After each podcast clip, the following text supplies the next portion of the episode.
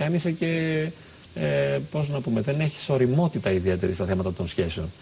Ε, Πολλές φορές γυναίκες που είναι σε καλούς γάμους, σεμνέ, κυρίες, πολύ προσεκτικές, εμπλέκονται σε μια ερωτική περιπέτεια. Γιατί παραμυθιάζονται, βιώνουν το μύθο που λέγαμε προηγουμένως.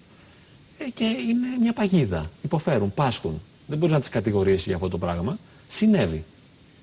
Αν εγώ είμαι σύντροφος και έχω μια τόσο καλή γυναίκα, θα τη χάσω επειδή έτυχε να εμπλακεί σε μια τέτοια εμπειρία; Τα, τα στατιστικά τι μας λένε; Πολύ υψηλά στο ερωτικό στοιχείο. Στην Παρότι απιστία.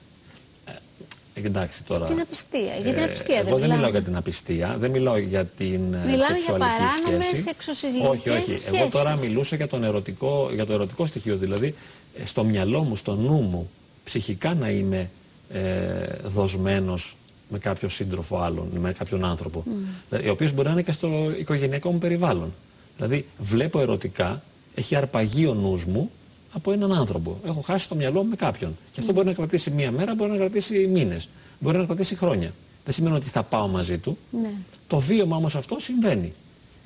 Ε, αν ζήσω 30, 40, 50 χρόνια παντρεμένος, το να μου συμβεί μία φορά ή δύο ε, είναι ανθρώπινο και φυσικό. Και θα εξαρτηθεί βέβαια και από την προσωπικότητά μου πάλι και αυτό. Δηλαδή, αν είμαι πολύ ερωτικός άνθρωπος, έντονος, πιο, ε, είμαι πιο ευάλωτος στον ερωτισμό. Αν είμαι απαθής, χαλαρών τόνων, χαμηλών τόνων, θα είναι πιο δύσκολο για μένα να ερωτευτώ. Μάλιστα.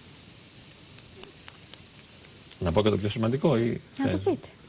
Να δω τι άλλο θα ακούσω ναι, ε, λέμε, να απογραμμίσω ξανά ότι είναι ε, προβληματισμοί αυτοί. Βέβαια, βέβαια. Ε, είχαμε κάνει την προηγούμενη μας εκπομπή για το άγχος, για τη διαταραχή πανικού και εκεί ορισμένα πράγματα ήταν συγκεκριμένα. Δηλαδή, όπως τα λέγαμε έτσι ήταν ναι. κάποια από αυτά. Ναι ε, με επιστημονική ακρίβεια. Τώρα η, μπαίνει πολύς υποκειμενισμός μέσα.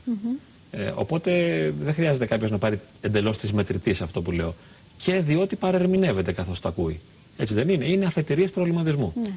Λοιπόν, η ενσυναίσθηση κάτω δεξιά στη διαφάνεια να ε, μας εξηγήσετε όμως τι είναι Το έμπαθη στα αγγλικά είναι κάτι πάρα πολύ απλό, η λέξη είναι σύνθετη, είναι το να μπορώ να μπαίνω στη θέση του άλλου και να νιώθω αυτό που άλλος νιώθει. Ε, να, να συναισθάνομαι τον άλλον. Αυτό είναι πολύ σημαντικό προνόμιο στις ανθρώπινες σχέσεις και βοηθάει πάρα πολύ και στα παιδιά μας και στους φίλους και στους συναδέλφους, mm. σε οποιονδήποτε. Δηλαδή να μπορώ να νιώθω αυτό που νιώθει άλλος και να μπαίνω στη θέση του και να του μιλάω από μέσα, να μπορώ να το καταλαβαίνω. Ε, και λείπει πάρα πολύ. Δηλαδή πρέπει να, να μπορώ να κάνω αυτή υπέρβαση για να έχω ενσυναίσθηση. Πρέπει να μπορώ να ξεπεράσω τον εαυτό μου, να βγω από μέσα μου για να μπορώ να δω εσένα. Όχι να σε βλέπω μέσα από μένα. Και μαθαίνετε μέσα από την πρακτική. Ναι. Ας πούμε ένας θεραπευτής, ένας ψυχολόγος, αυτή είναι η δουλειά του βασικά. Δηλαδή να μπαίνει στη θέση του άλλου. Ένας απλός άνθρωπος ε, δεν το κάνει αυτό επαγγελματικά, αλλά Μαθαίνει μπορεί να το καλλιεργήσει. από ένα σημείο και μετά να το κάνει, μπορεί, πρέπει να ε, φτάσει στο γραφείο του ειδικού για να τον μίσει ο ειδικός. Την ώρα που το έγραφα αυτό, το, το, το, έφτιαχνα αυτή τη διαφάνεια, ήμουν σε μια καφετέρια. Μ' αρέσει να βλέπω και τη θάλασσα όταν κάνω μια τέτοια δουλειά. Και ήταν ένας κύριος κοντά μου, ο οποίος μιλούσε πάρα πολύ. Έλεγε σημαντικά πράγματα. Ήταν καλλιεργημένος άνθρωπος και μιλούσε σε άλλους δύο-τρεις. Ήταν μια παρέα δηλαδή. Ναι. Αλλά ήταν μία ώρα και και μιλούσε μόνος του. Δεν άφηνε κανέναν άλλο να πει τίποτα και τους καπέλωνε όλους με το δικό του λόγο. Και ήταν αυτή η απουσία της ενσυναίσθησης. Δηλαδή δεν μπορούσε να, να συναισθανθεί και να συνειδητοποιήσει ότι ίσως κάποιος ήθελε κάτι άλλο να πει. Είχε μια άλλη άποψη που έπρεπε να την εκδηλώσει κι ο άλλος. Mm -hmm. Αυτός μιλούσε μόνος του. Δηλαδή τόσο πληθωρικός, τους καπέλωνε όλους, έβγαινε ο εαυτό του και σκέπαζε τα πάντα. Αυτό είναι η απουσία της ενσυναίσθηση. Είμαι εγώ. Και βγαίνει το εγώ μου και σκεπάζει τους άλλους. Ενώ στην ενσυναίσθηση έχω μια ταπείνωση και λέω, κάτσε να δω τι αισθάνεσαι πώς νιώθεις, τι είναι αυτό που συμβαίνει μέσα σε σένα. ε, αλλά να μπορώ να το κάνω αυτό. Δεν μπορεί να γίνει έντεχνα, δηλαδή αν είμαι γεμάτος από το εγώ μου, δεν μπορώ να βγω και να δω εσένα. Ναι. Και εσένα θα σε βλέπω σε σχέση με μένα πάντα. Αυτό γίνεται πολύ συχνά στα ζευγάρια. Βλέπει ένας τον άλλο σε σχέση με τον εαυτό του. Δηλαδή λέω, γιατί κάθεσαι έτσι αδιάφορη και δεν μου δίνεις σημασία; Ε, δεν σ' αρέσω, ε. Δεν με θέλεις.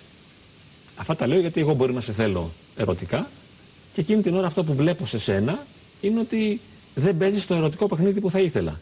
Έτσι ερμηνεύω εσένα δηλαδή, σε σχέση με τον εαυτό μου. Ναι. Αν είχα συνέστηση θα έλεγα τι γίνεται; Καλησπέρα. Πώς θα πέρασες, τι συμβαίνει μέσα σου, πώς νιώθεις, τι αισθάνεσαι. Έτσι δεν είναι και θα μπορούσα να σε πλησιάσω. Θα μπορούσα να κερδίσω και τον ε, έρωτα έτσι. Νομίζω όμως ότι με τον καιρό το ζευγάρι και μέσα από καταστάσεις ε, μπαίνει από ένα σημείο και μετά ο ένας στη θέση του άλλου. Δηλαδή από ένα νεαρό ζευγάρι που μόλις είχε παντρευτεί είναι πάρα πολύ δύσκολο να γίνεται αυτό. Εγώ νομίζω ότι απλά με τα παλιά ζευγάρια καταλαβαίνουν ένα τον άλλον. Δηλαδή ξέρεις πώς περίπου είναι ο άλλο. Και οι ρυθμοί διαφορετικοί. Γιατί τώρα υπάρχουν και ζευγάρια που δεν συναντιόνται δεν καν. Έτσι. Δηλαδή, πώς να μπεις στη θέση του άλλου όταν τον βλέπεις μόνο ένα Σαββατοκύριακο. Και αν οι βάρδιες σας συμπέσουν. Κοίταξε, με το που του βγάζεις τη φωτογραφία, μόλις μπαίνεις, τον βλέπεις. Και καμιά φορά και από τα πλάγια να τον δεις από πίσω, ξέρεις πώς περίπου νιώθει. Και λες, ε, ας πούμε θα του πεις τι έγινε, πεσμένη πάλι σήμερα σε βλέπω, ε, δεν πάμε καλά ε, ή δεν σε βλέπω στα καλά σου. Η παρατήρηση που κάνεις δεν είναι αγκαλιά, κατανόηση, αποδοχή και σεβασμός του άλλου, αλλά είναι εξωτερήκευση δικού σου παράπονου. Mm. Βγαίνει το εγώ σου δηλαδή να διαμαρτυρηθεί. Βλέπεις τον άλλο πάλι μέσα από σένα. Δεν, δεν θες να μάθεις πώς νιώθει, απλά α, αναφέρεις ότι δεν νιώθει αυτό που θα ήθελες εσύ. Εγώ πάντως νομίζω ότι λιγάκι έχουμε ξεφύγει από το θέμα, γιατί το θέμα μας είναι ερωτικές επιλογές. Σε μια τέτοια περίπτωση, όταν μιλάμε για ενσυναίσθηση, ήδη έχουμε κάνει την επιλογή μας, βρισκόμαστε μέσα σε αυτήν και είμαστε σε μια φάση όπου θέλουμε να δούμε αν μπορεί να διαρκέσει αυτή η ερωτική επιλογή ή όχι. Έτσι δεν είναι. Ε, ο, ο λόγος που το, έχω, το παραθέτω είναι ο εξής, ότι ε, δεν τα παίρνουν υπόψη μας αυτά τα πράγματα στην ναι. αρχή. Δηλαδή, καθώς γνωρίζω και ενθουσιάζομαι και δένομαι, δεν μπορώ να πω στον άλλον, συγγνώμη, έχετε ενσυναίσθηση; Θα σου πει είσαι τρελό, παιδί μου. δεν πάμε καλά. Δηλαδή, ενώ λες, έχει κάτι μάτια, τι να σου πω, καταπληκτικά. Ή ένα 80 παιδάκι μου, ένα 90 ας πούμε. Δηλαδή, βρήκα την αδελφή ψυχή. Βρήκα ναι, την αδελφή ή, ψυχή. Ή βλέπεις πόσο ερωτισμός σου εκδηλώνει. Mm. Άλλη μεγάλη ανοησία αυτή. Ξέρεις, αυτό είναι φοβερή ανοησία για τη σχέση που θα ακολουθήσει μετά. Δηλαδή, ένας άντρας που συνέχεια θέλει να σε γαϊδεύει, να σε αγκαλιάζει, να σου λέει γλυκά λόγια, να είναι πολύ τρυφερός, να σου δείχνει απεριόριστο έρωτα. Αυτό δεν σημαίνει τίποτα. Όπω έβλεπα πάλι ενώ έφτιαχνα τις, τα slides αυτά. Πάλι Η απομυθοποίηση του έρωτα έπρεπε να Όχι, ήταν ένα ζευγάρι που ναι. ο σύντροφος ήταν γερμένος πάνω στην κοπέλα. Ναι. Α, όση ώρα έγραφα, δηλαδή πάνω από μία ώρα. Εγώ έχοντας τώρα ή νομίζοντας ότι έχω την συνέστηση, κοιτώντας που και που την κοπέλα, έβλεπα ότι παίρνει και από διάφορες συναισθηματικές καταστάσεις. Δηλαδή βαριότανε, απογοητευότανε, ε, κουραζότανε να τον κρατάει. Αυτός βίωνε ρωτισμό, δηλαδή ήταν γερμένος πάνω της, σε μια τρυφερή στιγμή. Αλλά δεν καθόταν να σκεφτεί, η άλλη με ποιο τρόπο συμμετέχει σε αυτό που κάνω εγώ. Δηλαδή, τι είσαι αφημένος εκεί πάνω, ακουμπισμένος, έτσι απλά. Πρέπει να μπει στη θέση τώρα να δεις τι θέλει. Και αυτή είναι η δυσκολία μας. Δηλαδή δεν μπορώ να μπω για να δω ο άλλος ε, πώς κινείται, πώς λειτουργεί, πώς αισθάνεται.